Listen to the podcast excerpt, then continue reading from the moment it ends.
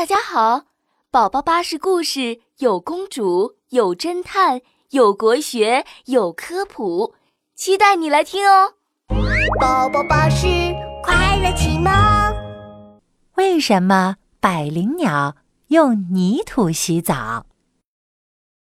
小白兔是森林里最爱干净的小动物，它每天都要把自己浑身的毛。洗得雪白雪白的，又到了洗澡的时间啦！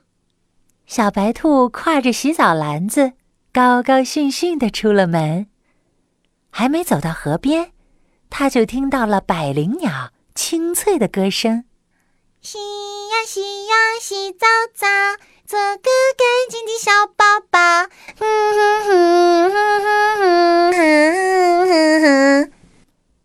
灵鸟一边唱，一边用尖尖的嘴巴衔起一撮泥土，放在自己的羽毛上，然后左扭扭，右扭扭，就像是在洗澡一样。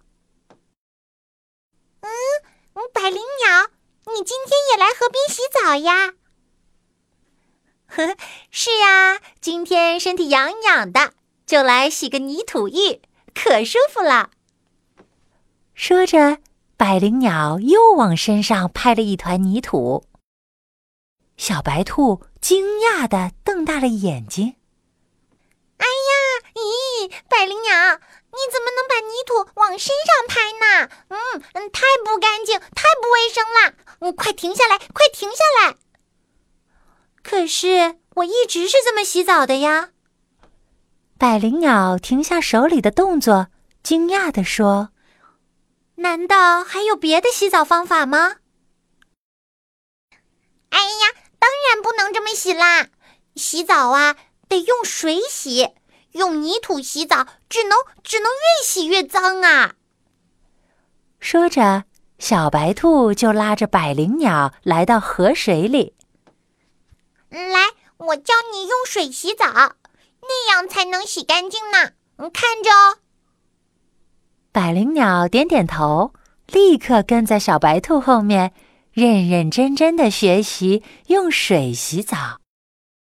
小白兔用水打湿自己身上的毛，来来来，像我这样，沾沾水，搓一搓，沾沾水，再搓一搓，嗯，你看是不是变干净啦？哇，真的，你身上的毛。变得白白的了。百灵鸟赶紧学着小白兔用水洗起澡来。怎么样？这下舒服多了吧？我就说嘛，这才是最最最正确的洗澡方法。以后要这样洗澡啦，记住了吗？说着，小白兔就拎着洗澡篮子回家啦。百灵鸟抖了抖身上的水。也回到了家里。